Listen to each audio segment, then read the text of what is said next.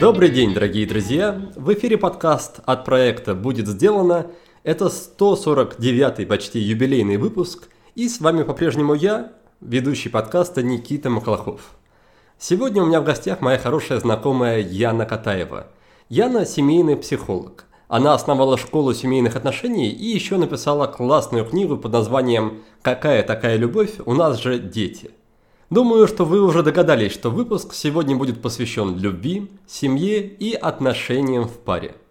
Мои гости расскажут, должны ли партнеры зависеть друг от друга, и как заранее понять, что рядом с вами тиран и абьюзер. Как выглядят здоровые отношения и не слишком ли это скучно?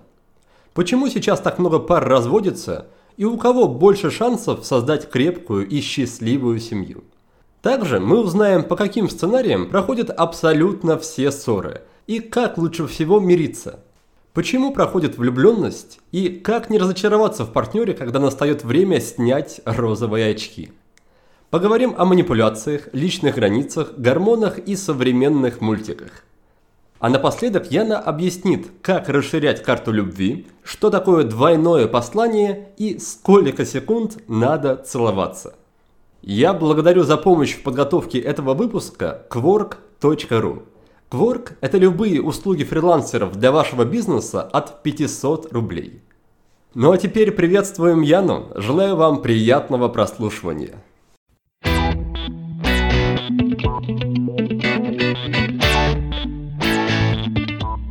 Яна, привет.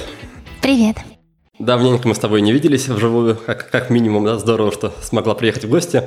Раз уж мы немножко побеседовали, может быть, и нашим слушателям расскажешь про замечательное место, в которое вы с семьей ездили, которое посетили. Угу. А, это Рутения, это загородный семейный отель и конный клуб. И моих детей там привлекает возможность э, ездить на лошадях, в первую очередь. Еще там есть веревочный парк и ферма. В общем, так порадовали детей во время каникул. А ты сама каталась на лошадках? Нет, я не готова на эти эксперименты.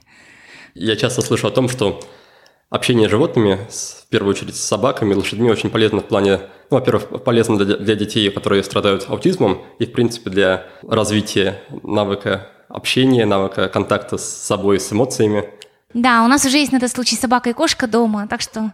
Уже закрыта эта потребность, да? Угу. Расскажи мне чуть-чуть о том, как, как живется человеку, женщине, которая рассказывает про отношения, про семейные отношения. Потому что то, что я замечаю, во-первых, это то, что, ну, понятно, что многие блогеры на, на аудиторию говорят одно, а живут немножко по-другому. А во-вторых, тема отношений, она, в принципе, мне кажется, такая непростая, потому что сразу добавляет тебе в жизни кучу ответственности, потому что когда ты теперь общаешься с человеком, с близким, с супругом, например, ты уже не просто жена, но ты еще и блогер по отношениям, ты должна держать марку, марку какую-то. И получается, что каждый раз, когда ты, как любой человек, где-то ошибаешься, ну, я, я так представляю, да, это бьет вдвойне больно, и у меня во голове сразу крутилось такое, что ну вот, Никита, как же так рассказываешь всем про отношения, а сам не можешь с супругой мирно поговорить?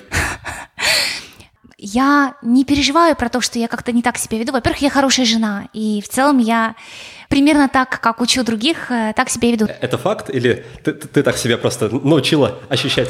А, нет, если бы мы спросили моего мужа Андрея, его сейчас нет, и мы не можем, но я его спрашивала уже не раз.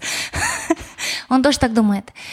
Скорее, я чувствую некоторую уязвимость в том, что если бы наши отношения испортились, а от этого никто не застрахован, мы живем в обществе серийной моногамии, может быть, мы с тобой еще про это поговорим, то я бы действительно как будто бы не вполне чувствовала себя вправе учить других и помогать другим наладить отношения. Но на самом деле это неправильно, что вот психолог должен быть каким-то таким иде- идеальным, да, человеком с идеальной семьей, идеальными детьми и всем прочим идеальным было бы ужасно, если бы я опиралась а, вот в том, как я помогаю людям, опиралась только на свой опыт, потому что у меня всего один муж и вот всего 16 лет брака. Если бы хотя бы было... Маленькое поле для экспериментов. Да, если бы хотя бы было их там 100, там 200, это уже была бы какая-то выборка, а так всего один, но это несерьезно. С точки зрения всеохватности моего опыта это очень мало, поэтому я опираюсь далеко не только на свои личные отношения и свой личный опыт, когда я работаю с людьми. В первую очередь за моей спиной огромный массив исследований и разработок, э, самых э, лучших опытных терапевтов я эмоционально фокусированный терапевт, и вот я исхожу из этого, да, и смотрю через линзу привязанности на отношения, через э, вот эту линзу эмоционально фокусированной терапии.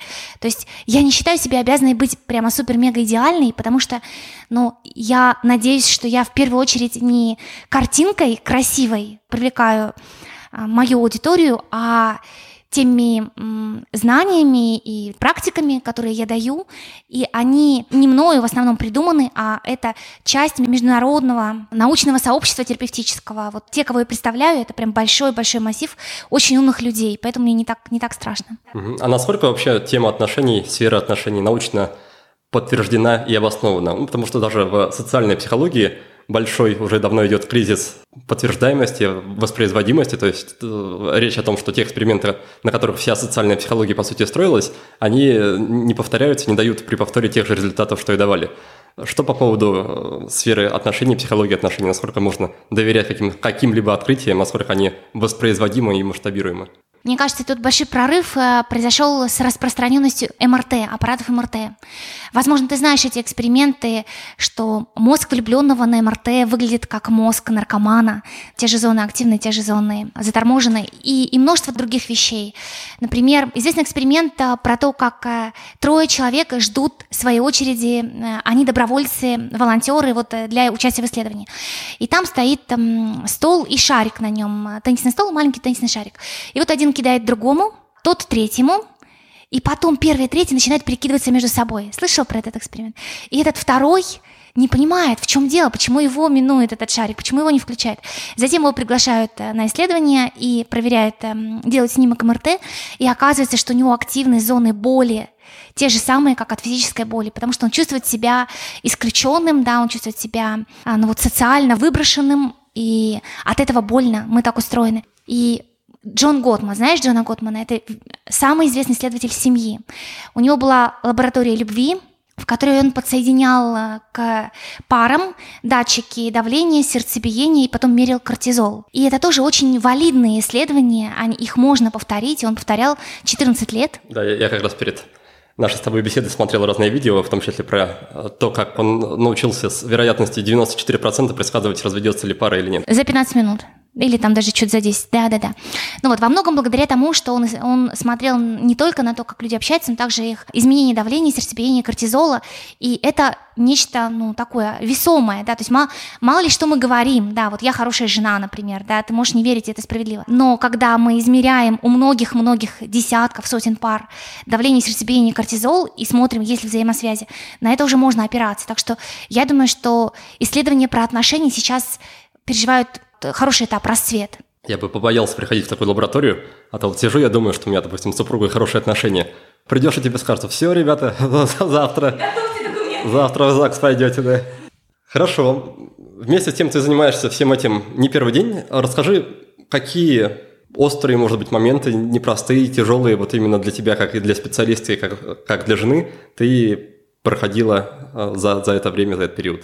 Надо сказать, что когда я начинала мою семейную жизнь, я не была семейным психологом и, и в общем, вообще не была психологом, а была вовсе даже китаистом, да, переводчиком с китайского по профессии, и вот э, работала в Китае менеджером, поэтому это прям чистый эксперимент, да, то есть я начинала, у меня не было вот этих исследовательских очков. Ты спрашивал, э, переживаю ли я, что я как-то не так себя веду, я не переживаю, и в основном я так себя веду, как надо, но у меня есть сейчас мощный наблюдатель, то есть каждый раз, когда что-то идет не так в наших отношениях с мужем, а по мелочи это происходит, мы же оба живые люди, и много всего в жизни творится, на что нужно реагировать. И у меня внутри есть мощный наблюдатель. Мне самой смешно, да, то есть часть меня, например, злится и хочет что-то много всего сказать мужу, а другая часть в это время внимательно анализирует, что происходит с первой, и что-то там себе кумекает. Так, вот это сейчас у тебя то, вот под этим, наверное, это, а у него, наверное, так. То есть, если я чем-то отличаюсь от всех других жен, да, то вот... Раздвоением личности. Да, да, шизофренией, да. То вот, этим, э, вот этой сильной э, частью наблюдателя, которая никогда не выключается. То есть я не бываю настолько, например, в ярости, чтобы эта часть полностью вырубилась. А начинала я как обычная жена, и это было действительно вообще жесть. Я работала в Китае, мой муж жил в Красноярске. Мы познакомились в самолете, и потом у нас была бурная переписка. Всего мы написали друг другу около тысячи мейлов перед тем, как мы объединились. И у меня бурно развивалась моя китайская карьера. Я не планировала переезжать в Красноярск. В Красноярске даже близко не было работы, такого уровня, как вот у меня была в Китае, по статусу, по задачам интересным. И Андрей сделал мне предложение, совершенно неожиданно для меня. Это было на четвертую встречу, и вообще мы ничего не имели друг с другом, там, типа, поцелуев, свиданий особенных, ничего этого не было. На пятую встречу я, я дала согласие, на четвертую он сделал предложение, на пятую я согласилась. Между ними была разница в месяц примерно. И затем мы поженились, я снова уехала в Китай. И спустя 9 месяцев, только после свадьбы, тогда только я переехала к нему в Красноярск. Ему поднадоела вот эта семейная жизнь, когда он в Красноярске, я в Китае, и мы, наконец, соединились.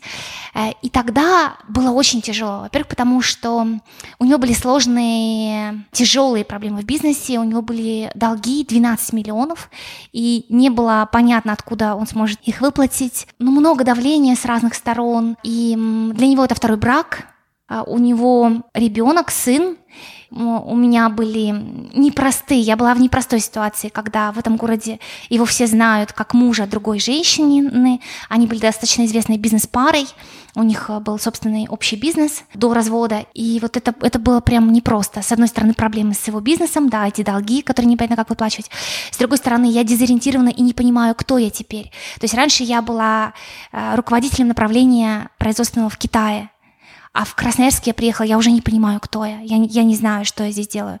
Отношения с его сыном – это замечательный мальчик, и сейчас у нас хорошие отношения, но когда я была такой молодой и влюбленной, и у моего любимого уже есть ребенок, который вот начинает ходить в школу, это было непросто. Насколько вообще это здоровая история сейчас оценивают в ретроспективе, когда один из партнеров оставляет ну и закрывает, по сути, сворачивает существенную часть своей жизни, там, свою карьеру, например, чтобы быть с любимым и при этом еще переезжает в другое место. Насколько, скажем так, это вообще справедливо, на твой взгляд? А, нет, конечно, это не, не то чтобы справедливо и э, не то чтобы это прямо особенно здорово. Вообще выходить замуж за того, у кого много проблем, не, не очень разумно, конечно же, да. Я потом анализировала много, почему именно так у меня все сложилось. Помимо того, что это большая любовь, была и есть, есть еще причины, естественно. Но я, наверное, в глубине души понимала, что я занимаюсь китайским языком и Китаем не потому, что это мое призвание, да, не потому, что я родилась для этого. У меня не было иллюзий, что я родилась для того, чтобы что-то производить в Китае, вот и потом отправлять в Россию. Не высший смысл мой какой-то. Возможно, поэтому я бы вряд ли уступила, если бы это было призвание и смысл и большая цель, но это не было. Вот моя работа, она давала много денег и статус, и много хорошего, но не, не была для меня тем, что ощущалось как вот оно мое место на земле. А если бы ты принимала решение сейчас, ну, при, при этом не зная, к чему оно приведет, но имея вот текущий жизненный опыт, ты бы э, скорее согласилась бы выйти замуж или нет? Да, конечно, конечно. Знаешь, мы действительно очень мало знали друг друга в быту. Мы, мы вообще не жили вместе. У нас в основном переписка. И я уверена была, что все будет хорошо, и все сложилось хорошо. Но в том числе потому, что Андрей действительно оказался классным мужчиной и классным партнером мне могло, наверное, не повести так. То есть с ним действительно очень комфортно жить, очень тепло, очень душевно, весело. И он оказался супер мужем, но могло бы быть по-другому. Если бы я сейчас знала то, что я знаю про него и, и, и про то, как сложилась дальше наша жизнь, я бы, конечно, побежала в припрыжку замуж за него но тогда это был риск, это был такой прыжок веры, да, говорят. И даже не знаю, моя ли заслуга в том, что он оказался оправданным. Может быть, все-таки часть удачи в этом есть. Я со своей стороны тоже много думаю про наши отношения с моей любимой женой Дарой они тоже не очень просто начинались, и в процессе того, как они начинались, мне приходилось, не, я при, принимал такие решения, которые, скажем, давили на мое эго очень сильно. То есть мне, мне нужно было идти прямо вот на, на сделки с такие своей совести, чтобы э, остаться с Дарой. Отвечая себе на этот вопрос, да, если бы я не знал, что у нас все так хорошо сложится, текущий я бы посоветовал прошлому Никите не страдать ерундой, а там, скажем так, жить своей жизнью и там... Да, найти кого-то попроще, да. Ну, в, в том числе, да. Ты чуть раньше рассказала про свое легкое раздвоение. Скажи, тебя это не выматывает, когда приходится, или вернее, когда одна часть тебя постоянно все это анализирует, вербализирует и, по сути, тормозит многие твои порывы, эмоции и проявления? Нет, не выматывает. И больше того, тем, кто ко мне приходит за помощью, да, я помогаю сделать тоже. Я помогаю вырастить вот этого наблюдателя, который видит, что происходит. И тогда, когда, когда я вижу, что происходит, да, я могу и себе посочувствовать, и себя понять, и помочь себе переварить это, эти эмоции, и партнера понять, и среагировать так, что это будет на пользу отношениям, а не в разрушении, не во вред. Еще по поводу дружбы и любви по переписке, я как раз сейчас хочу вспомнить название видео, называется вот 36 вопросов, чтобы влюбиться, наверное, слышала, да, как раз там. Эксперимент Артура Аруна, конечно, очень известный. Да, да, социальные эксперименты забавные о том, как незнакомые люди по списку задают друг другу вопросы, и оказывается, что это ну, определенные вопросы, глубокие вопросы, и оказывается, что это позволяет буквально там за очень короткое время, за полчаса, за час начать испытывать собеседнику какие-то искренние э, нежные чувства. Угу, да. Как раз по поводу начала отношений. Последнее время я чувствую, и чувствую во многом тоже на себе, что если человек нуждается в отношениях, то, наверное, ему не стоит их заводить. Прокомментирую, например, мне с супругой очень хорошо живется, она мне очень нужна, но я в ней не очень нуждаюсь. То есть, условно говоря, я самодостаточный в целом и, наверное, смогу себя обеспечить там и эмоционально, и как-то еще сам. И наоборот, когда я был моложе, я во многих отношениях, или там, наверное, во всех отношениях я именно нуждался. То есть мне хотелось, чтобы мой партнер дал что-то, чего мне не хватает на уровне, там, не знаю, эмоций, на уровне принятия себя, на уровне моей ценности, наверное. Вот и, и сейчас как раз я думаю о том, что если человек находится в такой стадии, когда он нуждается в отношениях, то лучше ему искать не отношения, а искать помощи да, какого-то специалиста, вроде психолога, может здесь походить на там, пару-тройку лет терапии, немножко разобраться в себе, и когда как раз перестанешь нуждаться, ты будешь вроде как, ну, по моей вот этой э, схеме, вроде как готов к отношениям. Что, что ты про это думаешь? Совершенно точно. Я не то что думаю, а я уверена абсолютно, да, и прям готова дать передние зубы за это, что мы нуждаемся в близких отношениях. И это не говорит о нас плохо, это не говорит о том, что мы какие-нибудь недостаточно какие-то, недостаточно самодостаточные, и вот там жутко травмированные и так далее. Это нормально нуждаться в отношениях, это нормально нуждаться в том, чтобы с тобой рядом был кто-то, кому ты важен, да, для кого ваши отношения особенные. И то, что ты говоришь, что ты приходил в отношения для того, чтобы восполнить какие-то свои дефициты, это скорее про качество связи и про стиль привязанности, который, который у тебя есть. Вот в эмоционально фокусированной терапии, я уже вначале сказала, что я эмоционально фокусированный терапевт, да, вот я отношусь к этой школе терапии. Мы говорим про эффективную зависимость. То есть ненормально полностью не зависеть ни от кого.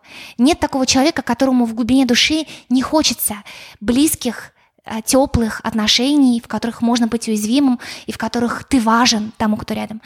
Но также можно иметь неэффективную зависимость, когда ты слишком сильно зависишь, да, когда ты сам на своих ногах совсем стоять не можешь, да, когда, если нет никого рядом, нет рядом с тобой этого человека, он, он не смотрит тебе влюбленно в глаза, не говорит, как ты прекрасен, ты сразу как будто бы сдуваешься, да, и тебе этого очень не хватает. Это неэффективная зависимость. А эффективная зависимость, когда ты хорошо к себе относишься, независимо от того, кто-то есть у тебя или нет, рядом этот кто-то или нет. И ты можешь его отпускать в большой мир спокойно и возвращаться к нему спокойно, проявлять уязвимость свою, не боясь, что тебя ранят. И ты можешь принимать его слабым и уязвимым и тоже не терять от этого хорошего отношения к нему. Вот это эффективная зависимость. А в чем тогда зависимость тут проявляется? Ну, в том, что мы нужны друг другу, мы хотим быть вместе, в том, что ты мне важен, да, и для того, чтобы я чувствовала себя хорошо и счастливой, мне важно, чтобы ты был рядом, и я видела, что я тебе важна тоже у меня внутри такое сопротивление возникает угу. по поводу этих слов. И, и, возможно, как раз от того, что слово «зависимость» очень редко используется вот в сколько-то позитивной коннотации. Вот это как раз большая беда, и про это пишет основательница эмоциональной фокусированной терапии Сью Джонсон в книге «Чувство любви». Как раз Сью Джонсон описывает множество экспериментов и исследований, как это устроено. Да. С точки зрения эволюции мы не сильно изменились. Мы не очень отличаемся от наших пещерных предков. Почему нам так важно, чтобы кто-то близкий нас принимал, был на нашей стороне, и мы были важны ему? Потому что мы могли выживать только племенем, да, если человек изгоняет его племя, он не выживет, он умрет. мы точно так же, как вот эти пещерные предки, испытываем жуткую панику, панику привязанности. Primal Panic, она называется у ВФТ, в эмоциональной функциональной терапии. Когда э, кто-то важный для нас не показывает нам, что между нами все хорошо. Когда нам кажется, что мы не важны, нас не слышат, мы не можем эмоционального отклика добиться от партнера, да, он не на нашей стороне, у нас в мозгу какими бы прекрасными переговорщиками, какими бы умными людьми мы ни были, у нас в мозгу возникает паника э, в амигдале, возникает э, сигнал тревоги и опасности такой же, как когда бы мы видели саблезубого тигра, да. Поэтому это очень глубоко укоренено в нас. Не будет такого времени, когда человеку не нужен будет человек рядом. Да, но ведь это чувство единения и принадлежности можно получать от какого-то общества в целом, да, если мы вспоминаем про тех же пещерных людей, то есть вот стая, и можно с ней соединиться. И, наверное, с этой точки зрения, на мой взгляд, да, наоборот, наличие там супруги или там жены или мамы твоих детей и самих детей в то время, да, это делает тебя, наоборот, скорее слабее, да, потому что ты теперь кормишь не только себя, но и э, потомство, и, в общем, опасность поджидает тебя на каждом углу, потому что нужно защищать и себя, и потомство. Не нужно, нельзя просто так убежать, когда за тобой гонится тигр, нужно еще и потомство спасать. Ты знаешь, абсолютно прав в том, что Раньше можно было получать вот эту вот привязанность, да, подтверждение привязанности от большого количества людей. И это было не так давно, пару-тройку поколений назад. Сейчас вся нагрузка по а, надежной привязанности ложится на пару.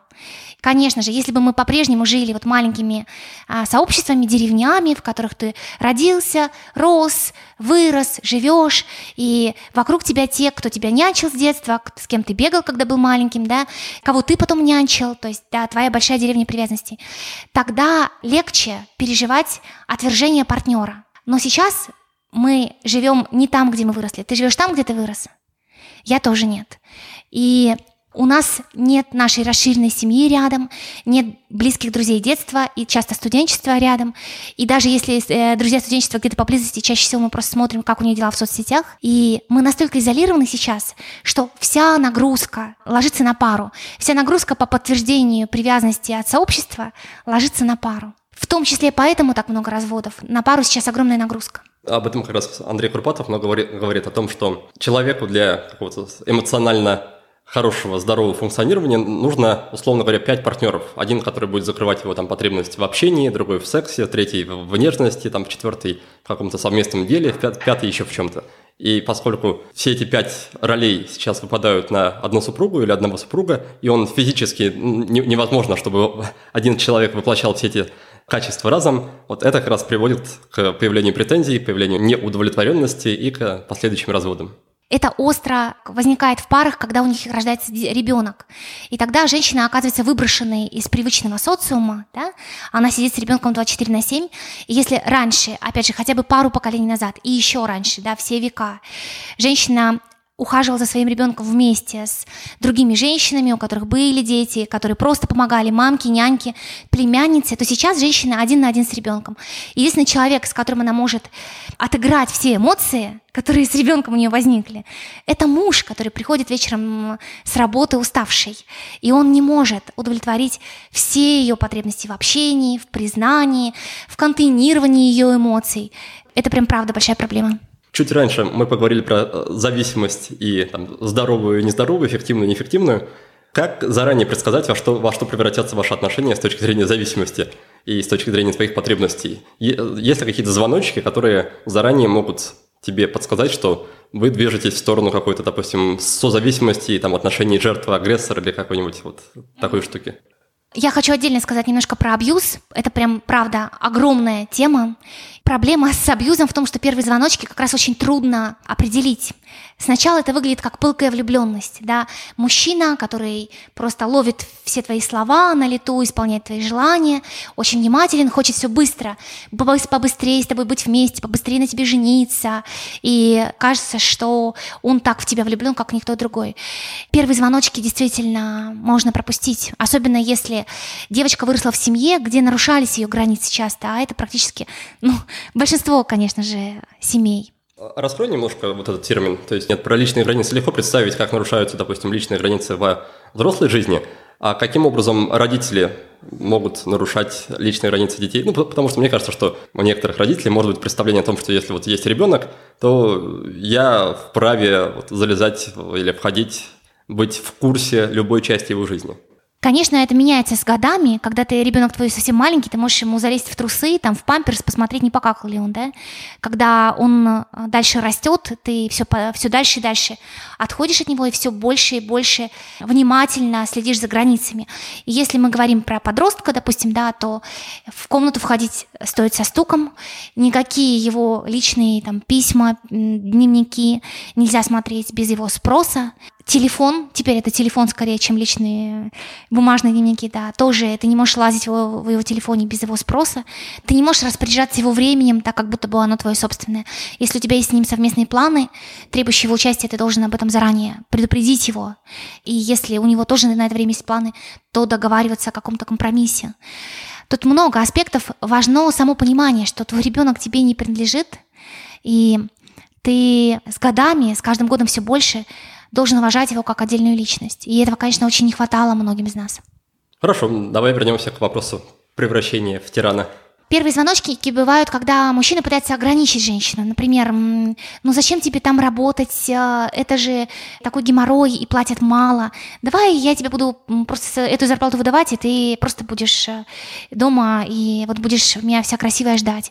Ну и подобное, да. Зачем тебе косметика, ты и так прекрасна. И когда пытается ограничить общение с друзьями и с родными.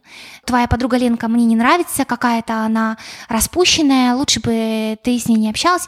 Или даже ну зачем ты пойдешь с девчонками, давай посидим вместе, такой хороший вечер, я хочу с тобой побыть побольше, давай позвони, что ты не сможешь. Вот это прям такие очень мягкие первые вещи такие, да. Потом такие, как какое-то унижение, да, что-то о себе возомнила, а, с твоей фигурой это нельзя носить, но, увы ах, как правило, в отношениях с абьюзером есть не только это, но и много хорошего. И он действительно бывает любящим, и заботливым, и щедрым. Очень трудно в своей голове уложить, что этот мужчина, он одновременно тот, кого ты любишь, и тот, кто тебя любит и заботится о тебе, и тот, кто разрушает тебя. Поэтому принятие факта, что ты состоишь в абьюзивных отношениях, как правило, происходит далеко не сразу, гораздо позже, чем следовало бы.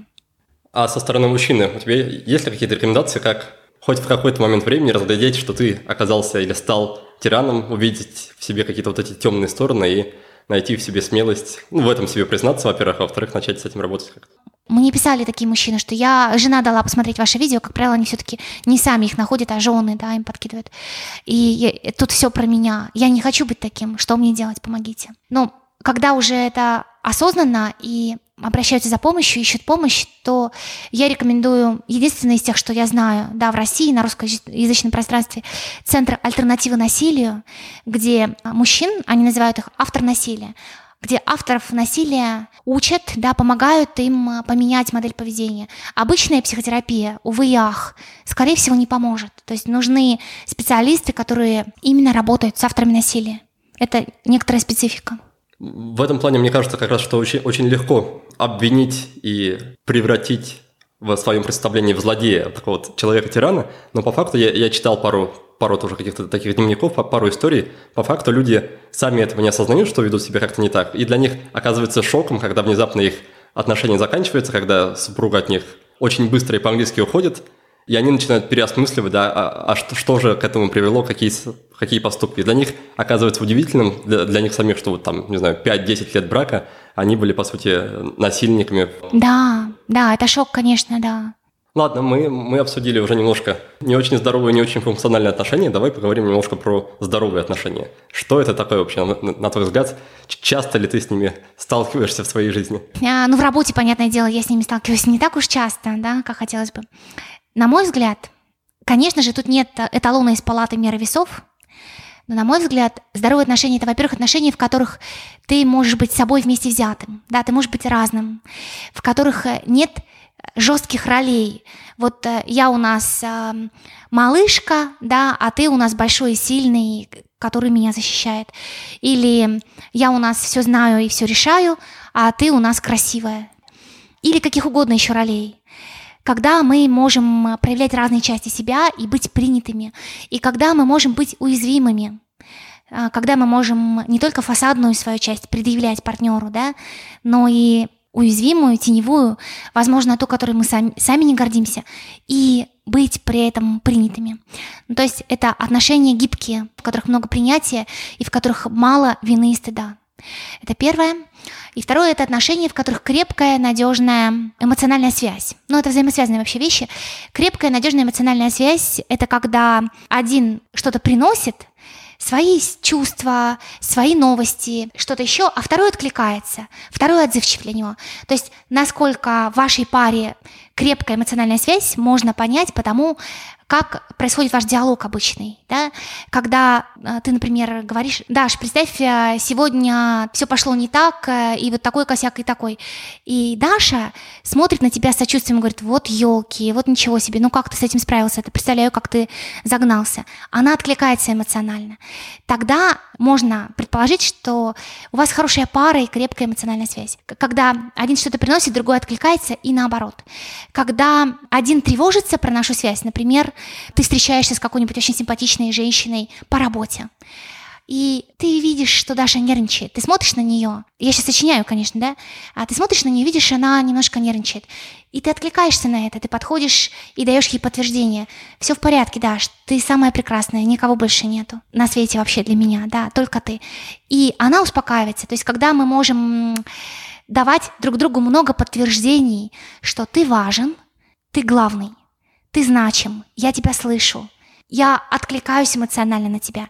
Другими словами, когда мы можем удовлетворять основные потребности привязанности друг друга, тогда у нас крепкая, надежная эмоциональная связь в паре, у нас безопасно между нами. Один может принести свое что-то уязвимое, другой может принести свое. И тогда мы когда что-то все-таки идет не так, и безопасность теряется на какие-то мгновения, мы повисаем на этих прошлых моментах, на этом опыте безопасности, повисаем как на таком спасательном тросе, альпинисты. И тогда мы снова можем встать на твердую землю, благодаря вот этим множественным, множественным эпизодам, когда один принес что-то, а другой откликнулся, один поделился чем-то, а другой был великодушен к нему. Ссоры, конфликты, какие-то, может быть, испанские страсти в отношениях – это скорее патология, или это вполне может присутствовать и там регулярно присутствовать даже в здоровых отношениях, как, как просто формат, не знаю, сближения людей, когда они натыкаются на какие-то подводные камни друг друг друге и с помощью конфликта учатся взаимодействовать, притираться, учиться лучше, лучше друг к другу обращаться. Но ссоры это точно не показатель эм, того, что все пропало, но это все-таки такая опасная тропинка. Ведь Бывает, что одному не хватает э, подтверждений, да, от другого, что ты важен, и вот все, что я говорила, да, я тебя слушаю, он начинает конфликт. А второй им в ссоре дает эти подтверждения, в итоге мы миримся, там, не знаю, целуемся, возможно, там, бурный секс. И со временем у нас может не остаться других способов прояснять и давать друг другу подтверждения. И враждебность тогда будет копиться. Вот это такая опасность есть. Но до тех пор, пока в конце ссоры мы миримся, и эти ссоры не создают ощущение, что как вот Дементор высосал половину души, да, как в Гарри Поттере, а создают ощущение, что мы лучше поняли друг друга и стали ближе, до тех пор со ссорами все в порядке. То есть важно, как они заканчиваются в тот же день или надолго, например, а, на неделе, бывает на месяце. Если в тот же день, это гораздо более здоровая ситуация, чем на неделе и на месяце. И важно, какое чувство внутри оставляет. Бывает, что мы миримся, потому что, ну, тяжело в ссоре, но не потому, что мы действительно согласны да, с партнером и готовы принять его позицию и его самого. То есть бывает, что после ссоры у нас остается очень тяжелый шлейф, и мы его проглатываем, ну, потому что куда деваться, мы живем вместе, надо, надо как-то жить дальше. Если ссоры оставляют этот тяжелый шлейф, то рано или поздно это скажется на отношениях, и безопасности будет все меньше и меньше, а враждебности все больше. Некоторые из, моих гостей делились такой идеей, техникой, принципом, как не, не продлевать избыточно ссоры. А, они рассказывали, что у них есть правило в семье не ложиться спать в каком-то именно поссорившемся состоянии, то есть обязательно заканчивать любую ссору до, до отбоя. Есть ли у тебя какие-то еще идеи, как научиться правильно мириться, как находить в себе силы делать первый шаг, когда неприятно, когда не хочется, когда есть еще обида, но, но все равно пойти там и может быть, извиниться. Слушай, ну это прям ровно то, чем я зарабатываю, Никита. У меня про это полно идей. Механический принцип, мы с тобой не ложимся спать, пока не помиримся, он срабатывает до определенного уровня враждебности. После определенного уровня враждебности уже не работает. Ты хотел бы помириться, но не можешь. Слишком больно, слишком остро. И что действительно помогает помириться искренне, да, это понимание своих чувств и понимание чувств партнера. Вот как раз этот выращенный наблюдатель, про которого я сегодня уже упоминала. Когда ты раскладываешь по коробочкам свои чувства в ссоре, когда они не варятся у тебя таким вот э, бульоном, да, где все смешано, а ты понимаешь, что сначала меня задели вот эти его слова, они меня задели, потому что я их восприняла как ты плохая, да, там ты плохая жена, допустим. Хотя этого не звучало, но это то, как я их интерпретировала. Затем я сказала то-то, и, наверное, он это воспринял как э, «ты вечно всем недовольна». И тогда он сделал то-то от обиды и сказал мне что-то, что я интерпретировала как, ну вообще, ты мне не важна, да. А на самом деле им говорила моя, э, его обида. И вот я раскладываю свои чувства по полочкам. Это вот укол, что я плохая жена, да, потому что я сама сомневаюсь, вдруг я плохая. И этот э, жена, этот его укол вот лег на мое вот это вот уязвимое место, да, мою мозоль. Затем у меня вызвала злость вот это его, вот это его выражение, а под, а под этой злостью, может быть, ну, страх, страх, что он уже не любит меня так, как раньше. Значит, здесь у меня злость, здесь у меня страх, здесь у меня что-то еще. Когда мы так раскладываем по коробочкам, то мы не остаемся поглощенными полностью этими чувствами, так что ты просто раздавленными и барахтаешься в них. Мы гораздо легче тогда можем их переваривать. И еще я рекомендую сочувствовать себе смотреть на себя доб- глазами доброй мамы внутри, да, доброго родителя, и сочувствовать себе, как, как тебе обидно сейчас, моя милая, как это было обидно слышать, как жаль, что тебе сейчас так грустно. Когда мы можем сами себе посочувствовать и назвать свои чувства и посочувствовать, уровень наших чувств, накал наших чувств снижается, и тогда мы можем немножко более здраво посмотреть на ситуацию. Еще я люблю вопрос, какую историю я себе рассказываю. Я часто спрашиваю моих клиентов, когда вот он делает то-то, какую историю вы себе про это рассказываете? Я рассказываю себе историю про то, что ему на меня плевать, он толстокожий, там бегемот, ему все равно. Угу, угу. Может ли здесь быть какая-то еще история, которую вы не видите? В каждой паре есть преследующий и отстраняющийся. Ты знал об этом? После знакомства с твоим интервью, да, узнал. Когда что-то идет не так, обязательно один в паре пытается прояснить, докопаться, договориться, да, все высказать, а второй пытается замять, закрыть, сказать, да ладно тебе, да все нормально, да не начинай, или как-то закрыться. Вот, наверное, ты в паре отстраняющийся, когда что-то идет не так. Да, абсолютно. Чаще всего мужчина отстраняющийся, но даже независимо от этого, я бы все равно это предположила. И у преследующего и отстраняющегося есть всего три негативных сценария. То есть все ссоры на Земле, а это изучалось в разных культурах, попадают под один из трех сценариев. Преследование отстранение, потом преследование нападение-нападение, когда отстраняющийся в ответ нападает, но не для того, чтобы донести свою правду, не для того, чтобы убедиться в контакте, как преследующий, а для того, чтобы от него отстали, для того, чтобы защититься. И, наконец, когда преследующий выгорает и теряет надежду, то есть я много раз пыталась застучаться, это было бесполезно, он не слышит, тогда вот отстранение, отстранение. И хорошо бы, чтобы перестать так сильно ссориться, хорошо бы изучить внимательно, какой в нашей паре негативный сценарий. Вот я, допустим, начинаю что-то говорить, допустим, я при следующей в паре начинаю что-то говорить. Что я обычно говорю, какого плана? Ага, вот такого. Как он это слышит? То есть я говорю от своей обиды. Как он это слышит? Он это слышит, наверное, как ты плохой, ты меня разочаровываешь. Какие у него чувства возникают? Страх, что такого, как, как я есть, ты не можешь любить, тебе всегда недостаточно, я не могу тебе дать то, чего ты хочешь. С его стороны этот страх. И тогда он делает что? Чтобы справиться с этим страхом, он делает что? Замыкается, да, замерзает, цепенеет. Ну, это известно, да, бей, беги, замри. У нас у всех эм, одна из вот этих реакций на, на, на ситуацию опасности ты меня не любишь, я не хорош для тебя, это ситуация опасности, конечно, для мозга нашего, да, и вот мы впадаем в одну из этих реакций он цепенеет, он пытается с этим справиться. И когда ты вот так вот раскладываешь, ты понимаешь, что перед тобой вовсе не чудовище, которое мучает тебя своим равнодушием, да, своим невниманием, да, своей злостью, а перед тобой человек, который тоже страдает и хочет ровно того же, что и ты. Чувствовать любимым да, себя, чувствовать себя услышанным, чувствовать себя важным и хорошим. И когда вот мы это все очень подробно разбираем, да, на конкретных примерах, уровень враждебности спадает, накал страстей спадает, и мы можем рискнуть по-другому. А по-другому это предъявляя свои уязвимые чувства. То есть поверхностное чувство – это злость, да, ненавижу тебя, вечно ты так, да, а под этим я так боюсь, что ты уже не любишь меня, или я так хочу увидеть, что я тебе по-прежнему важна. Когда мы понимаем это, да, что под нашей злостью, какие глубинные чувства, можем сказать именно это. Да, слушай, когда ты такой э, сердитый и далекий, мне ужасно одиноко. Я так хочу, чтобы ты мне хоть как-то показал, что я все еще что-то значу для тебя. И когда мы говорим так, то можно не ставить формальных правил, во сколько ложиться и в каком состоянии. Просто конфликт действительно меняет качество. У меня создается впечатление, что глобально, скажем так, массово здоровые отношения очень мало кому интересны.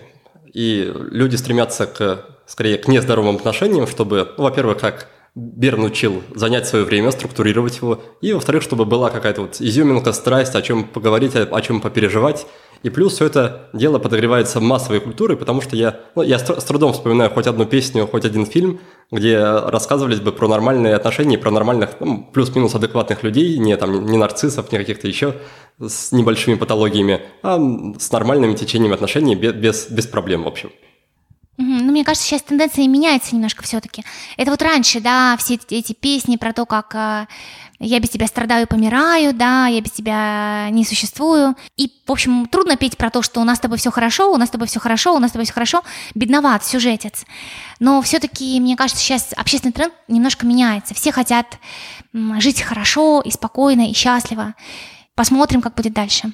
Возможно, эта история как раз про то, что на словах люди хотят жить хорошо, но бурное подсознание их ведет в другую сторону, что на самом деле они, они хотят сопротивления, подвигов, борьбы, там, завоеваний и прочего. А ты знаешь, как э, Харвилл Хендрикс, основатель маготерапии, говорит про брак, что брак – это попытка завершить а, детские незавершенные конфликты.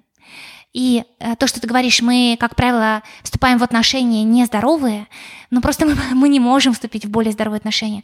Ну, на этом этапе, да, мы делаем лучшее из того, что можем, и находим того партнера, вот, который нам нужен, чтобы стать более цельным.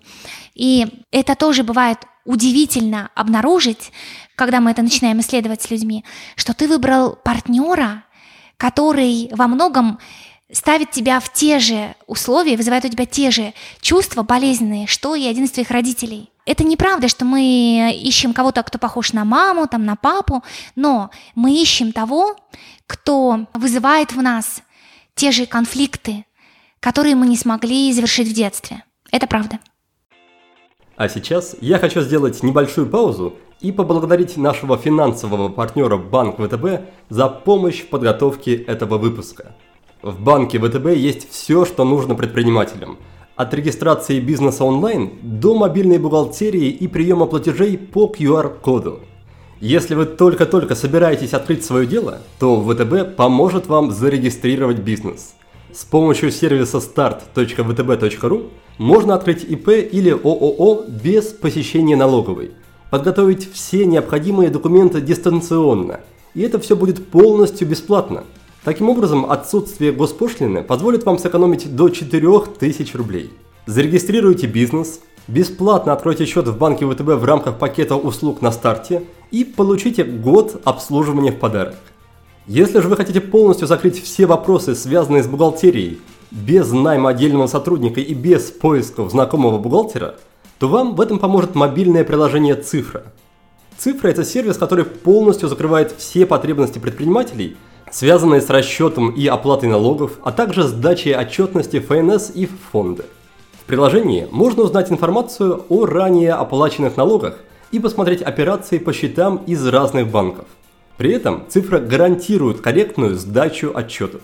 Ну и наконец, если у вас уже идут активные офлайн продажи, то вам будет интересно приложение VTB Business QA. С его помощью вы сможете принимать безналичные платежи в любом месте прямо со смартфона. Никакого дополнительного оборудования не потребуется. Работать с приложением просто. Достаточно ввести сумму и назначение платежа, чтобы сформировать QR-код. Покупатель считывает код, подтверждает платеж в мобильном приложении своего банка, и вы сразу же увидите статус совершенной операции. 15 секунд и деньги уже у вас на счете. Больше цифровых сервисов ВТБ для вашего бизнеса на дело.втб.ру. Эту же ссылку вы сможете найти на странице с описанием данного выпуска на нашем сайте. Банк ВТБ ПАУ 0+. Насколько вообще, на твой взгляд, навык отношений с противоположным полом, насколько он развивается в жизни сам собой естественно. То есть можно ли рассчитывать, что вот я там, доживу до 25 лет и в целом, наверное, буду знать, как себя вести в отношениях в паре, или же это что-то такое, чему нужно отдельно уделить внимание, почитать книжки, не знаю, походить на какие-то обучения, чтобы вот, хоть как-то быть адекватным в этом плане. Ну, к 25 годам у тебя точно будет какая-то модель отношений, а какая-то модель из родительской семьи, даже если ребенок рос без отца и не было у мамы другого партнера, все равно какая-то модель отношений сформировалась, да, из окружения. Насколько она хороша и насколько подходит тебе, это, конечно, вопрос. Что повышает сильно шансы человека на счастливые отношения. Это опыт надежной привязанности в детстве к родителям опыт надежной, надежных отношений с родителями. И это, конечно, чистое везение. Мы не выбираем родителей, мы не выбираем то, как наши отношения с ними в раннем детстве, когда мы еще толком вообще говорить не умеем, складываются.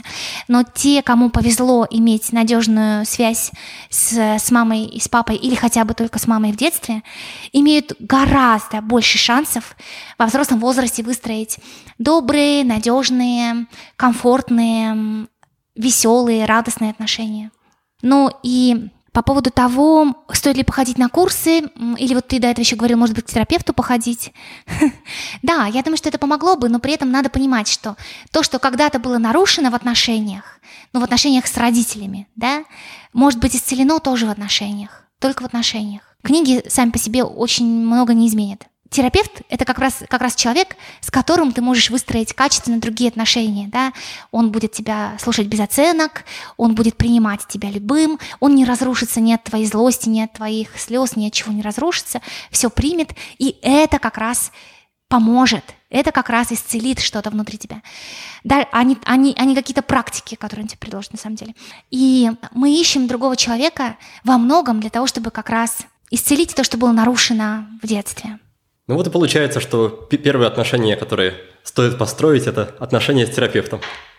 Ну да, конечно же, самые главные отношения вообще любого человека – это отношения с собой. Но опять же, чтобы их построить более здоровыми, терапевт, конечно, тоже поможет, да.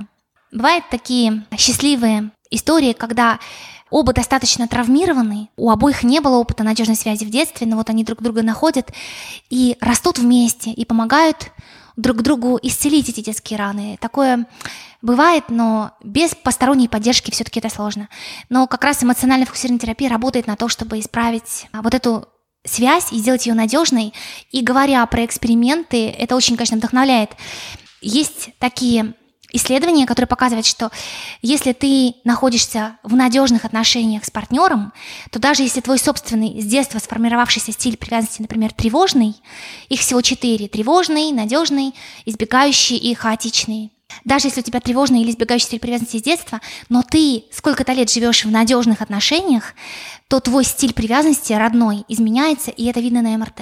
Очень сильно можем помочь друг другу, если мы постараемся – Давай тогда немножко подробнее разберем. Вот есть, допустим, пара, муж и жена, и у кого-то из них, ну пусть будет у жены, проблемные отношения с кем-то из родителей, допустим, с отцом.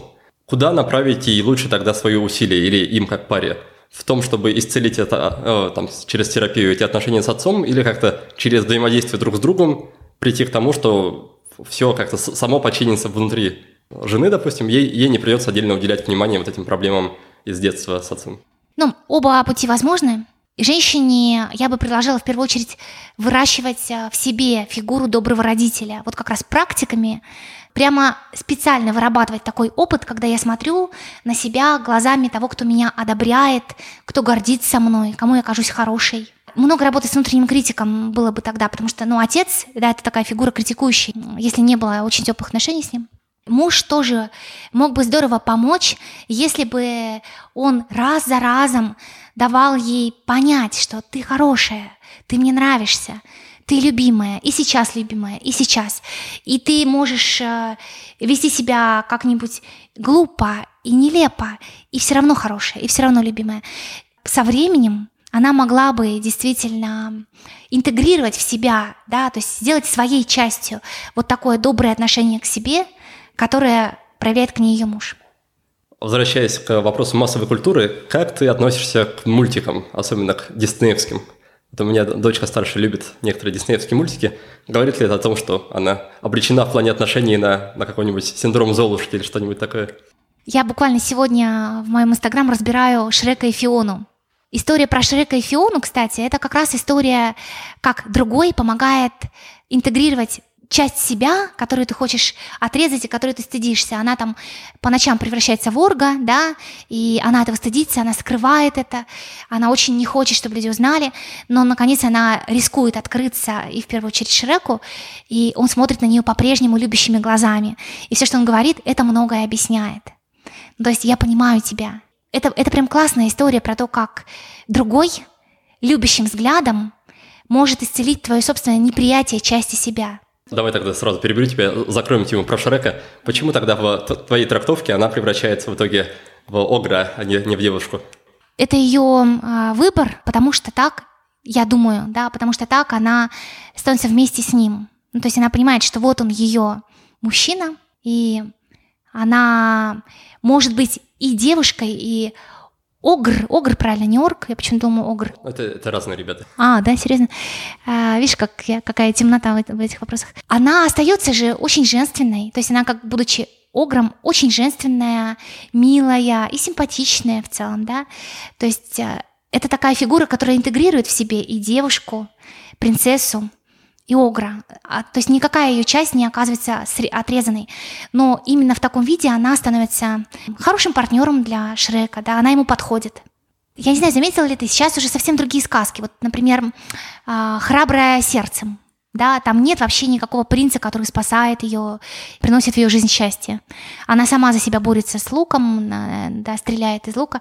Потом вот эти вот сестры... Холодное сердце. Да, холодное сердце, Анна и Эльза. По сути, там тоже нет принца, который бы решил проблемы. Это история про их семью, про сестер и про их родителей, да, больше гораздо, чем какая-то любовная история. Снова тебя перебью, как раз мой, мой любимый психолог Джордан Питерсон как раз терпеть не может вот этот мультик про сестер «Холодное сердце» как раз за то, что ну, в целом это тенденция, и храброе сердце мультик, и, э, и холодное сердце, все сердце, да. Тенденция такое оттеснение мужественности, то есть как бы мужское, мужское не нужно, мы тут девушки сильные, сами справимся, и вот давайте, давайте передавать эти ценности своим подрастающим девчонкам. Угу. Да, я согласна с этим, да.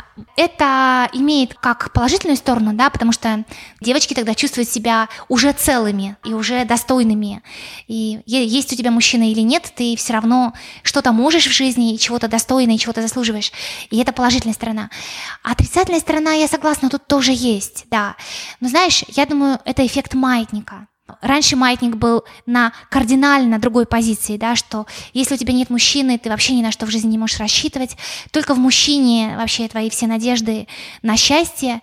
Без мужчины ты ничего собой не представляешь. Наконец-то этот маятник идет в другую сторону. И сейчас будет перекос в другую сторону какое-то время. Будем надеяться, что со временем маятник придет в какое-то равновесное положение, так они и работают, эти маятники общественные, да. Но и при этом я бы не стала сильно волноваться за то, что девочки теперь никогда вообще не будут хотеть э, э, выйти замуж и построить семью.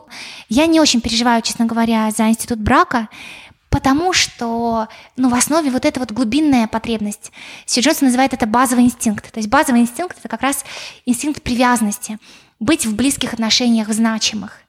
И даже если мужчина не нужен для того, чтобы обеспечить себя, и даже если он не нужен для того, чтобы защитить, потому что особенно никто не нападает, да, все равно он нужен, потому что тебе нужен тот, кто будет любить тебя, в чьих глазах ты отражаешься хорошей и приятной, и это будет всегда до скончания веков, и я нисколько в этом не сомневаюсь.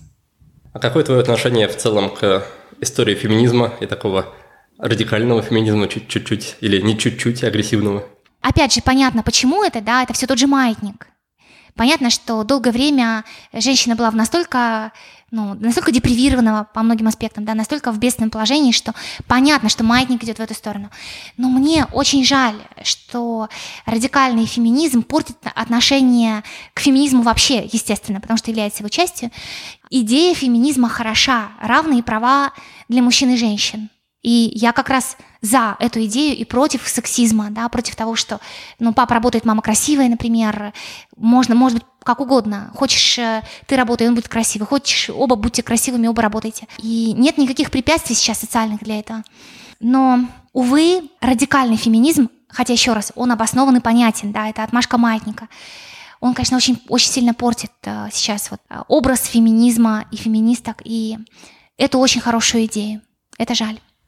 И по поводу мультиков, завершая тему, есть ли у тебя какие-то любимые твои мультики, может быть, из детства или текущие, в которых, на твой взгляд, как раз тема отношений раскрыта хорошим образом, максимально здорово? Ну, помимо вот Шрека, ты Шрека привела в качестве хорошего примера, может быть, есть что-то еще? Первым вспомнился Валли. Это вообще не про людей, это про роботов. Но это как раз а, история преданности, добрых отношений. Ну и вообще классный мультик. Давай немножко поговорим про гормоны. Я знаю, что ты в своих интервью любишь упоминать различные гормоны, про то, какой химический коктейль загорается у нас, когда мы вступаем в отношения. На твой взгляд, что полезно вообще знать о гормонах, о каких гормонах полезно знать, чтобы, ну, чтобы лучше удовлетворять свои потребности в отношениях, например? Я думаю, очень важно понимать про влюбленность, дофамин и норадреналин. Буквально недавно я работала с парой, где как э, беда ощущалось то, что муж теперь не испытывает трепета к жене, такого, как он испытывал когда-то, да. Но на самом деле это не беда никакая, это нормальное развитие событий. Когда мы влюбляемся, у нас выделяется много дофамина и норадреналина, и еще ряда гормонов, ну вот эти два главных. И эта эволюция задумана для того, чтобы мы объединились в пару, проводили много времени вместе, занимались продолжением рода, да, эволюция, все, что ее интересует, естественно, да, это вот продолжение рода, продолжение вида. И затем такое количество дофамина, да, это измененное состояние сознания при влюбленности, оно перестает быть оправданным и мешает. Когда рождается ребенок, наша задача заниматься спокойно, стабильно, заниматься его взращиванием, да, улучшать э, там, условия да, для, для жизни своей семьи и своего племени. И тогда столько дофамина нам не нужно, Зато для того, чтобы мы могли этого ребенка вырастить до самостоятельности, между нами растет окситоцин и вазопрессин. Это а, основные гормоны глубокой привязанности.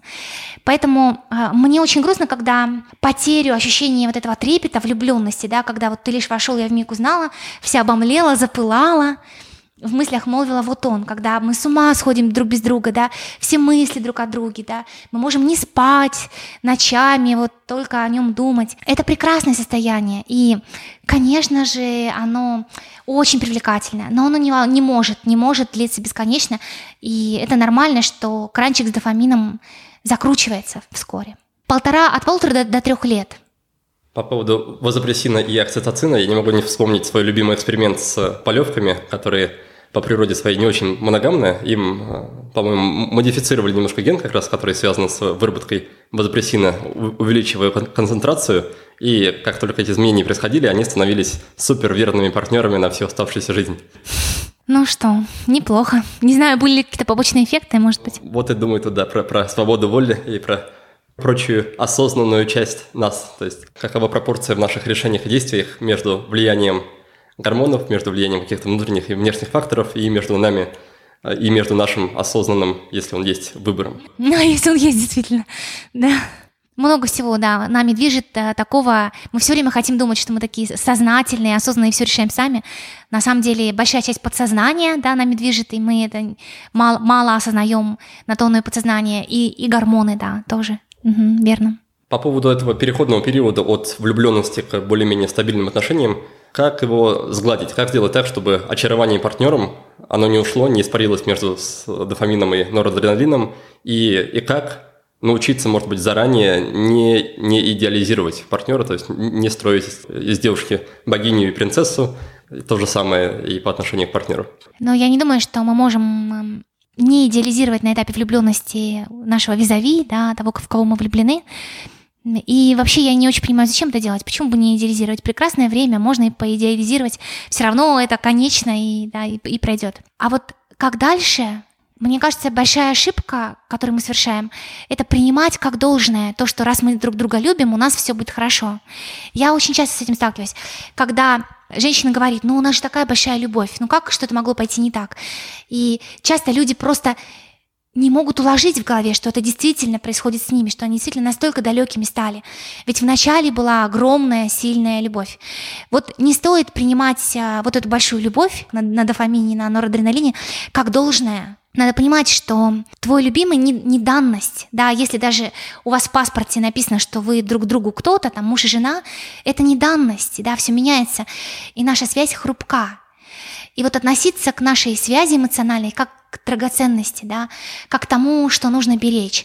Это много-много ежедневных выборов. Э, он пришел и ворчит что-то себе под нос там про пробки на дорогах. У тебя есть выбор откликнуться на это или не откликнуться, или остаться в своих мыслях и в своих делах, или еще что-нибудь ему наворчать сверху, надо раньше выезжать было. У тебя есть такой выбор.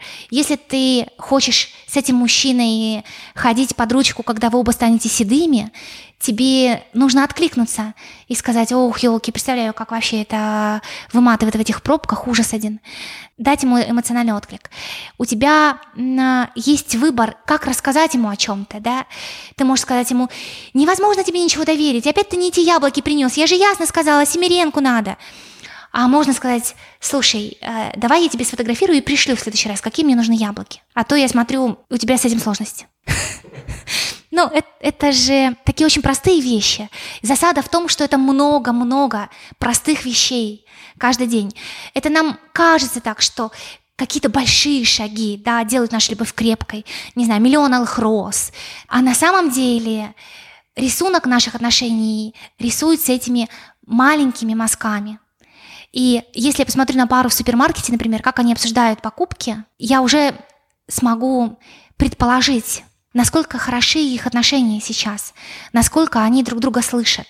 То есть Любовь в долгосрочных отношениях – это не романтические вечера, где ты мне читаешь стихи, а я смотрю в твои глаза и плачу от счастья. Это прекрасно все и здорово, если это есть. Это во многом вот такие мелкие решения. Как я сейчас откликнусь на тебя, и что я тебе принесу, и как ты откликнешься. Ты уже сказала о том, что в целом не переживаешь за институт брака. Mm-hmm. Вот мне хотелось бы поговорить про это. На чем основано твои непереживания? И есть ли, на твой взгляд, в браке, вот именно в такой форме отношений, что-то настолько неотъемлемо ценное, что такое, что-то такое уникальное, чего нельзя приобрести, если ты в этот самый брак не вступил, если ты не создал семью? Ты знаешь наверняка гарвардское исследование счастья, да? Самое длительное в истории исследование счастья. И каким выводом э, пришли эти ученые там за сто лет? То, что на здоровье больше всего влияет социальные отношения. Да, Конечно же, семья в том виде, в котором она была много веков и тысячелетий, сейчас уже не оправдана. Она создавалась не для того, чтобы мы удовлетворяли потребности привязанности друг к другу, конечно, а для того, чтобы мы могли выжить, просто чтобы мы могли продолжить род, чтобы мы не подохли, да, и, и передали, и наши дети тоже не подохли, а выросли до половозрелого возраста и тоже кого-нибудь родили. Да, это была основная цель. Но для богатых людей это, это было про капиталы, да, про наращение капитала, не про вот э, привязанности, не про удовлетворение эмоциональных потребностей. Сейчас семья нужна как раз для этого. У меня много бывало пар, в которых мужчина очень хорошо зарабатывает, и при этом очень мало дает жене эмоционально. То есть э, ему кажется, что он красавчик. Но вот же она живет много лучше, чем девочки, с которыми она росла, например, да, вот смотрите, у нее там, вот наш дом, да, вот бассейн. Кажется, что я уже красавчик, да, я уже молодец. Она должна быть счастлива и вот окружать меня восхищением там, и благодарностью все время. Но сейчас уже это так не работает, этого, этого недостаточно. Ну, потому что ей больше неоткуда взять удовлетворение потребностей привязанности, кроме как от тебя. Ты не даешь, она голодает. В голодовке, в постоянной эмоциональной живет, даже если ты ее каждый день кормишь черной икрой. И Семья сейчас нужна для этого, для удовлетворения наших эмоциональных потребностей. И это очень важно. Мы не можем жить без этого. Я не верю, что в обозримом будущем мы можем жить такими вот маленькими теплыми коммунами, и в ней можно удовлетворять эти потребности. Можно, да, но так не будет сейчас. Почему я тоже вот не верю в многоженство, например, да, э, в то, что люди комфортно себя чувствуют э, в этой форме брака, или полиамория. Я знаю, что есть исследования про полиаморов, и я не читала их, но я предполагаю, что там много сложных чувств у, как, у какой-то из сторон, как минимум, или у всех сторон, потому что нам нужен кто-то, для кого мы гла- главная, да, главная фигура привязанности. Сейчас брак нужен для того, чтобы быть с тем, для кого ты главная фигура привязанности, кто может эм, видеть тебя хорошим и разным, и с кем рядом ты можешь быть уязвимым. Для этого нужны долгосрочные отношения, да, то есть э, вот так вот на раз э, поболтать с кем-то, это совершенно не то качество э, обмена эмоционального. И все-таки по-прежнему детей лучше растить двум родным родителям. Хотя, конечно, сейчас у нас общество серийной моногамии, да, то есть абсолютное большинство современных взрослых проживет жизнь с несколькими партнерами, да, то есть я с одним моногамен, потом я с другим моногамен какую-то часть жизни, потом, возможно, я с третьим моногамен какую-то часть жизни. Я работаю, конечно же, с разводами, да, с семьями после развода и знаю, как это непросто все-таки, когда оба любят ребенка, но теперь кто-то из них не живет с ним или как-то вот какие-то формы такие живет, но частично, и это все прям совсем непросто. То есть а, брак по-прежнему выполняет вот эту функцию вместе растить детей. Она гораздо менее важна сейчас, потому что женщина может обеспечить ребенка сама гипотетически, хотя не для всей части населения России, понятное дело, это актуально. Но теоретически это возможно. Да? А, Все-таки по-прежнему функция брака вместе растить детей, на мой взгляд, актуальна. И брак абсолютно незаменим как место, где у тебя есть твой партнер с долгосрочной привязанностью, да, как место, где мы с тобой оба можем быть в безопасности, да, мы безопасны друг для друга, можем быть уязвимыми какими угодно и не бояться ничего, не бояться ни бед, ни старости, потому что мы есть друг у друга. И все-таки есть ли какие-то существенные отличия, прямо значительные, значимые, между браком и просто долгосрочными отношениями? Снова хочу вспомнить Питерсона, Джордана Питерсона, у него интересный взгляд на этот счет.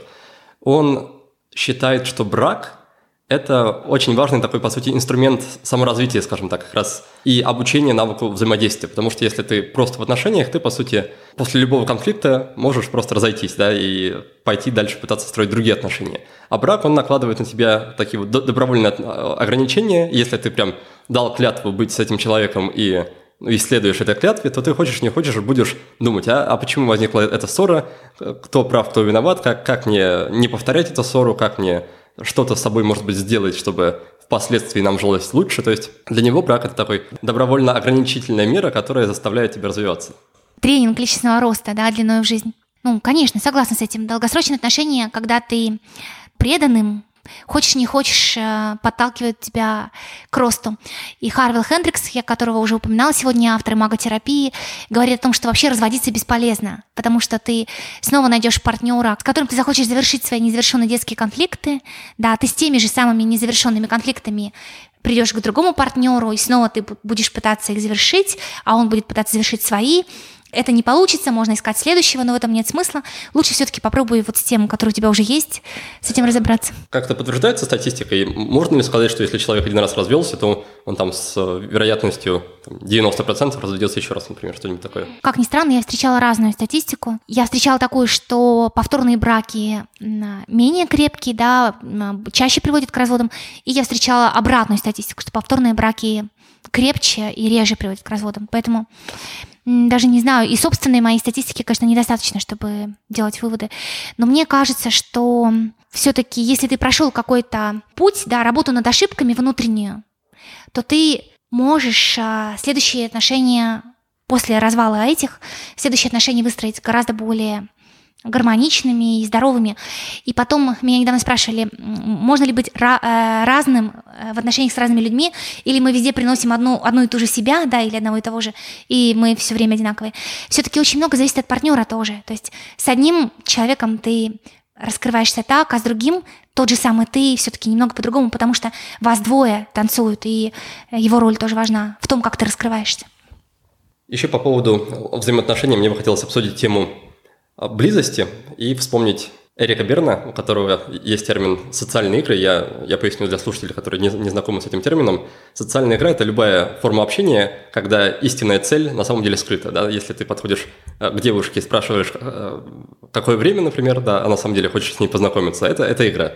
Или, допустим, супруги обедают, муж говорит, что там суп невкусный, и на самом деле он давно хочет не знаю, развестись и там кучу всего высказать, и суп тут ни при чем, но это такая тоже форма игры.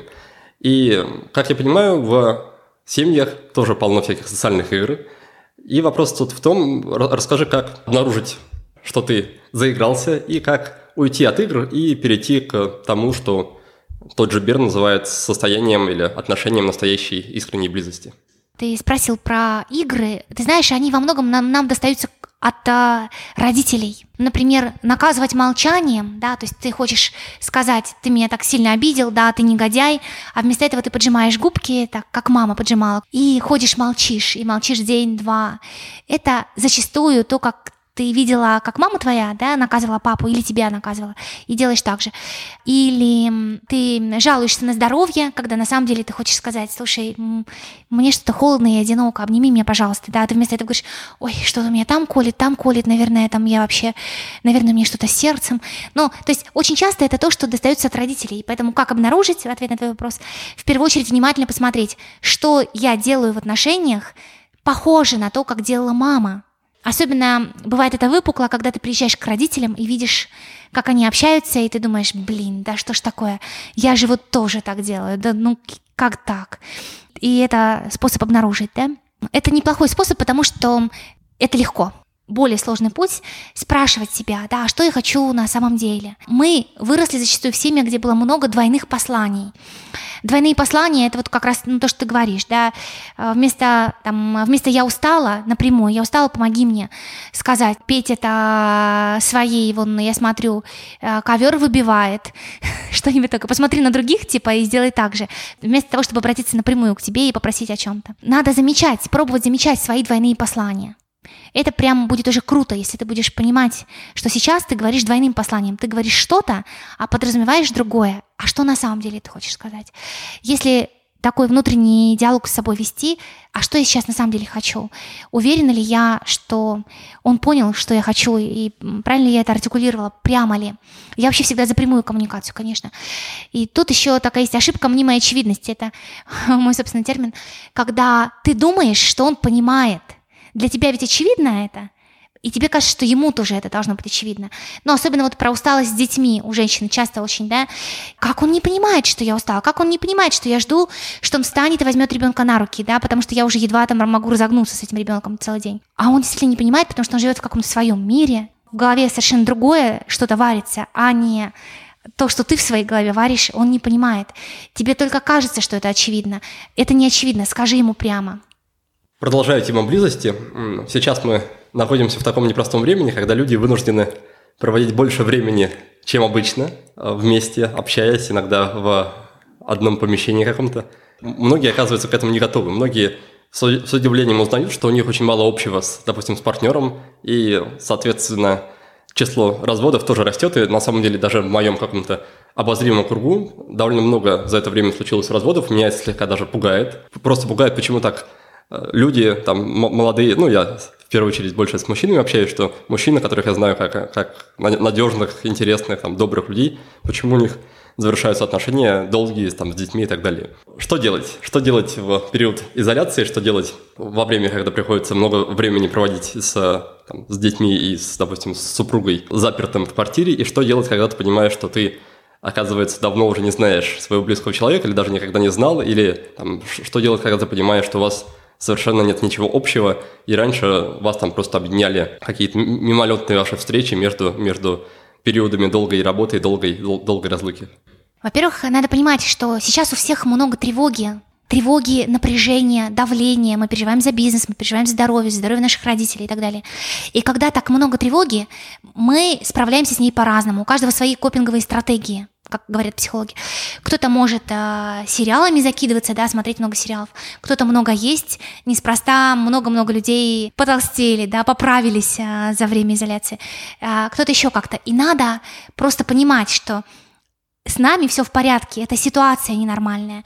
Нашей паре сейчас приходится переваривать гораздо больше тревоги, чем обычно и чем нормально. И у нас может повыситься раздражительность друг к другу, да, гневливость может повыситься не потому, что мы действительно такие для, друг для друга неподходящие партнеры, а просто потому, что нам нужно переваривать как-то вот эту тревогу и, и давление. Ты веришь в этом плане идеям Конрада Лоренса о том, что у нас накапливается агрессия по отношению к тем, с кем мы находимся очень близко, что одна из функций агрессии – это распределение особей по, по территории. Да, да, да. И то есть первое – это понимать, что не мы такие, жизнь такая. Сейчас так. И если мы чувствуем вот эту вот агрессию, да, мы можем так и говорить, слушай, я такая раздраженная в последнее время, наверное, мне тяжело дается тревога за родителей. Пожалуйста, не принимай на свой счет. И, и также про него, какой-то он весь психованный, какой-то нервный. Наверное, ему тяжело дается вот это все, да. Мне можно не принимать это на, мой, на свой счет. Это не потому, что он меня разлюбил, и я ему кажусь ужасной, да. Во-первых. Во-вторых, у нас есть такая вот иллюзия, да, что мы хотели бы быть вместе близко-близко-близко. И только вот эта вся работа, вот эти все дела, вот эта вся суета, она разъединяет нас. И это плохо. А хорошо быть вот нос к носу близко-близко. На самом деле нет. Та дистанция, которая у нас сложилась, ну, особенно в парах, в которых, например, муж часто ездит на, а, в командировки, да, а, или работают как-то, редко видится и мало, это как раз та дистанция, которая нормальна и комфортна. И когда она так резко схлопывается, действительно может стать некомфортно. Это не значит, что мы навсегда чужие, и у нас ничего общего нету, хотя и так тоже может быть, но не обязательно в этом причина. А просто причина в том, что сейчас у нас не дискомфортная дистанция, а была комфортная. И когда дистанция снова станет комфортной, возможно, отношения наладятся.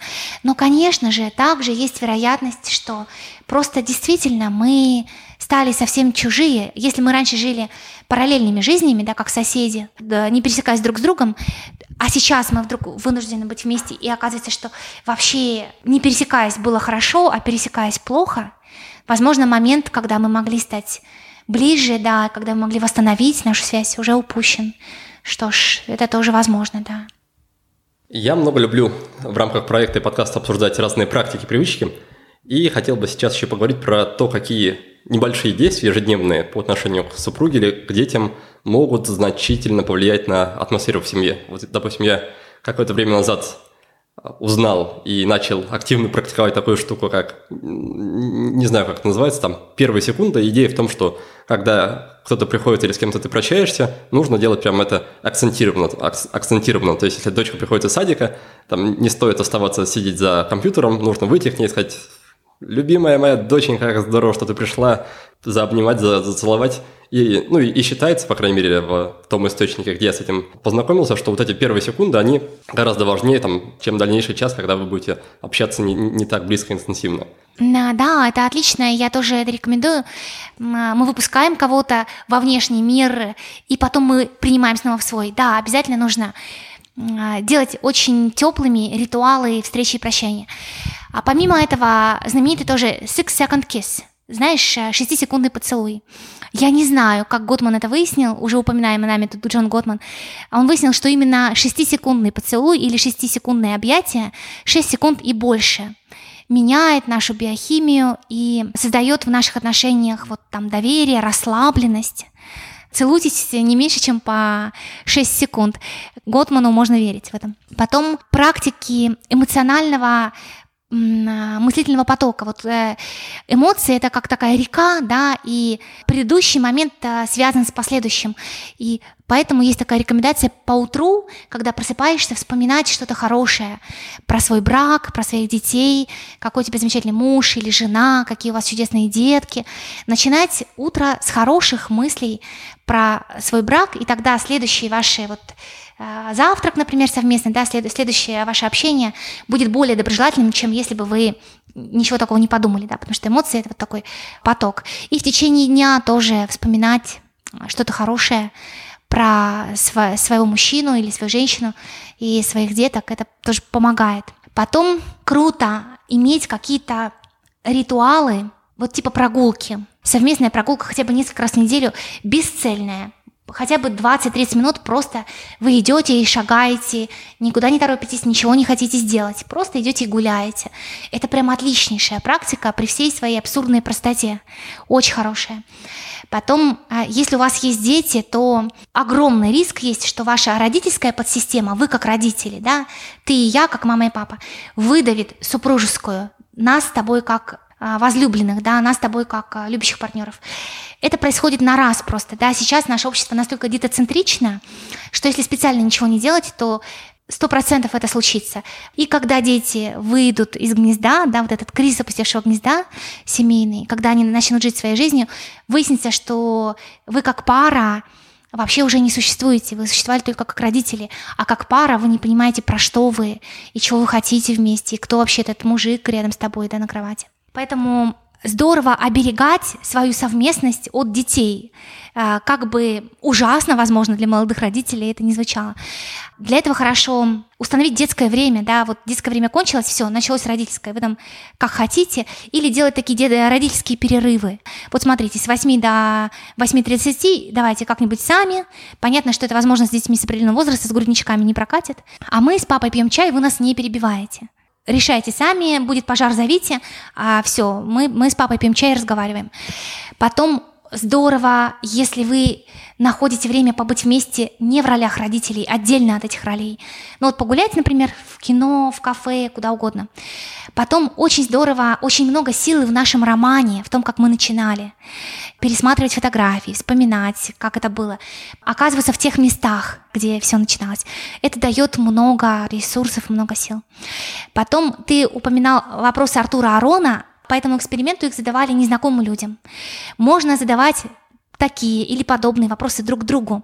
Расширять то, что, опять же, Джон Готман называет картой любви. А, когда тебе кажется, что ты знаешь его как облупленного, да, ты его видел уже во всех ракурсах, всяко разно. Тебе кажется, что ты все о нем знаешь. Это никогда не бывает правдой. Все мы не знаем даже про себя. Постоянный поиск, постоянное исследование, любопытство к партнеру с целью расширения вот этой карты любви, карты твоих знаний о нем. Кто был его первым другом и как они подружились, какая группа влияла на него в школе. Если бы он мог поменяться жизнями с кем-то из людей, то кто бы это был в каких а, трех а, местах в мире он хотел бы иметь дома и подобные какие-то вопросы, которые позволяют лучше узнать друг друга с неожиданных сторон. Еще вот эм, любителям формул. Есть такая простая формула соотношения позитивных обращений к негативным. Вам нужно следить, чтобы количество ваших позитивных обращений к негативным соотношение это было не меньше, чем 4 к 1, от 4 к 1 до 12 к 1. То есть а, плохо, если сплошной елей, да, а, если мы не можем в паре высказывать что-то негативное. Но также плохо, если негативного слишком много. Вот здоровое соотношение от 4 до 12 к 1 негативному.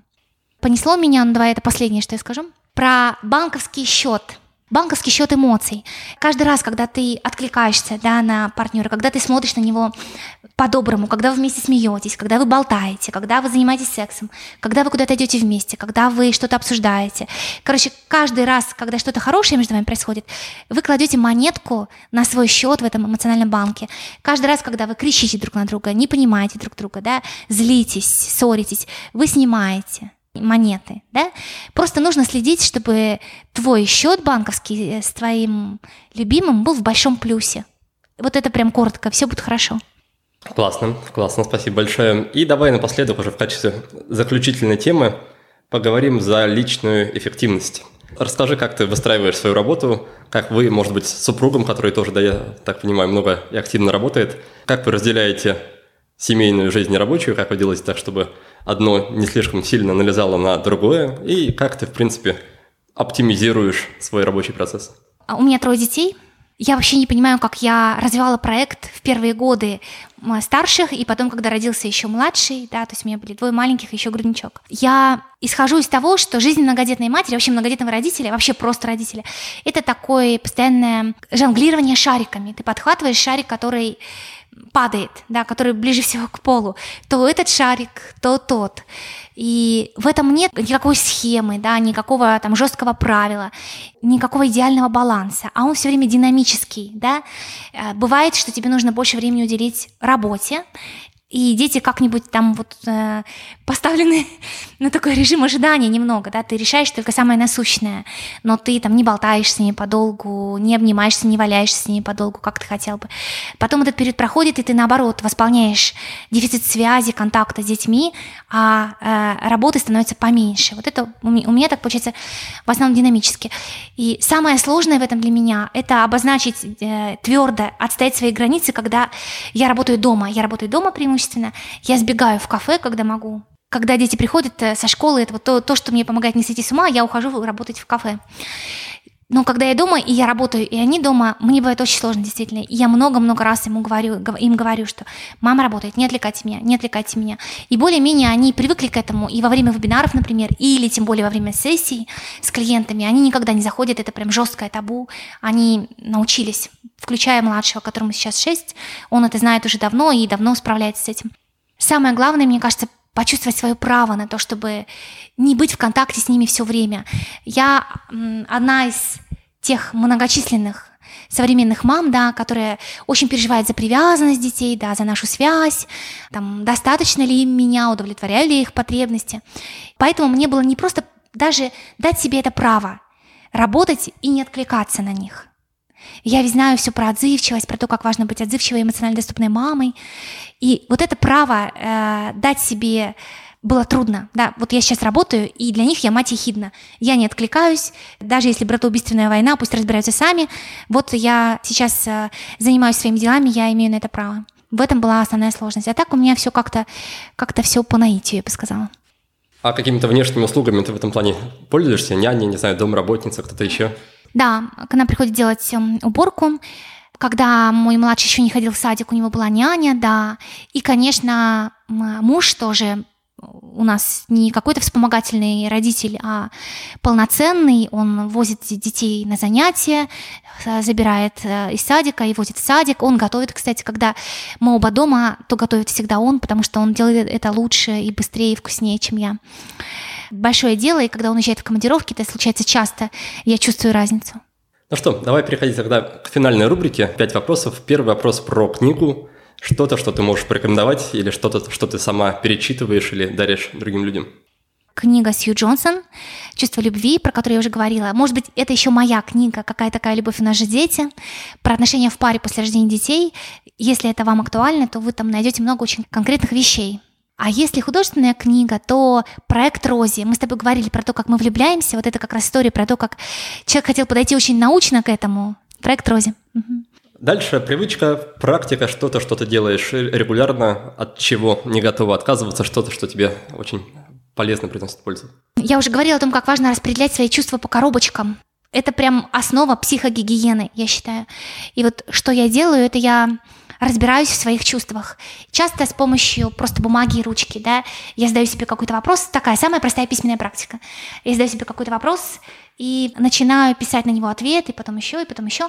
А, надо, чтобы у вас было хотя бы 25 минут времени, когда вас никто не дергает, и вы вот прям сосредоточенно пишете и выписываете все, что есть.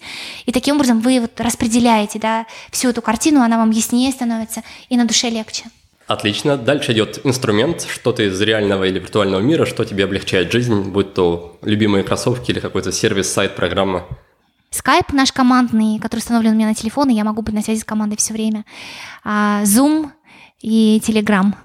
Четвертый вопрос, который можно ли стоит задавать себе, который ты рекомендуешь задавать самой себе, если ты хочешь к чему-то прийти, с чем-то разобраться, может быть, может быть в контексте отношений, может быть в любой другой сфере. Что стоит за моим страхом, например, если я чувствую какой-то страх? Что сказал бы мой страх, если бы он мог говорить? что мне мешает что-то сделать, почему мне это важно. Это вот прям супер-мега вопрос. Почему мне это важно? А еще почему, да? А еще почему? Какие настоящие причины меня двигают, да? Какие, какие у меня есть мотиваторы? И что будет, если я это сделаю, и что будет, если я это не сделаю, если, мы, если речь про выбор? И, наконец, пятый пункт про фильм или сериал. Что тебя, может быть, впечатлило, запомнилось в последнее время? Мы сейчас смотрим с мужем э, «Метод Камински». Это сериал про пожилых э, мужчин. Там прекрасный, прекрасный юмор, и поэтому его приятно смотреть. И он про э, старость, про пожилой возраст. И мне сейчас хочется смотреть такое. Оно для меня целительно сейчас, потому что сейчас моя мама больна, она частично парализована, и вот фильмы, грустные фильмы про старение, они мне как-то помогают переварить все, что нужно переварить. Еще, если мы говорим про отношения, то отличный пример как раз крепкой, надежной привязанности в сериале «Это мы». Ну что, Яна, спасибо большое за увлекательную, интересную беседу. Напоследок, если хочешь, направь наших слушателей куда-то, куда хотелось бы тебе направить, где-то за тобой последить, познакомиться с тобой поближе, поучаствовать в твоих мероприятиях, как-то, может быть, в будущем встретиться лично с тобой, познакомиться. Здорово, да. У меня есть инстаграм-аккаунт янакатаева.пси. У меня есть сайт янакатаева.ком, на котором множество статей и видео, и легко найти по поиску то, что вам интересно. В этом его преимуществе, да, в отличие от Ютуба и Инстаграма, там есть поиск. И у меня есть канал на Ютубе, на котором, не знаю, больше 200, наверное, видео вот на все эти темы примерно, которые мы с Никитой обсуждали. Буду очень рада. Сегодняшний выпуск подошел к концу, и у нас осталось пару минут, чтобы подвести итоги разговора с Яной. Моя гостья сказала, что нуждаться в отношениях – это совершенно нормально. Человеку всегда будет нужен человек рядом. Более того, отношения – это всегда зависимость.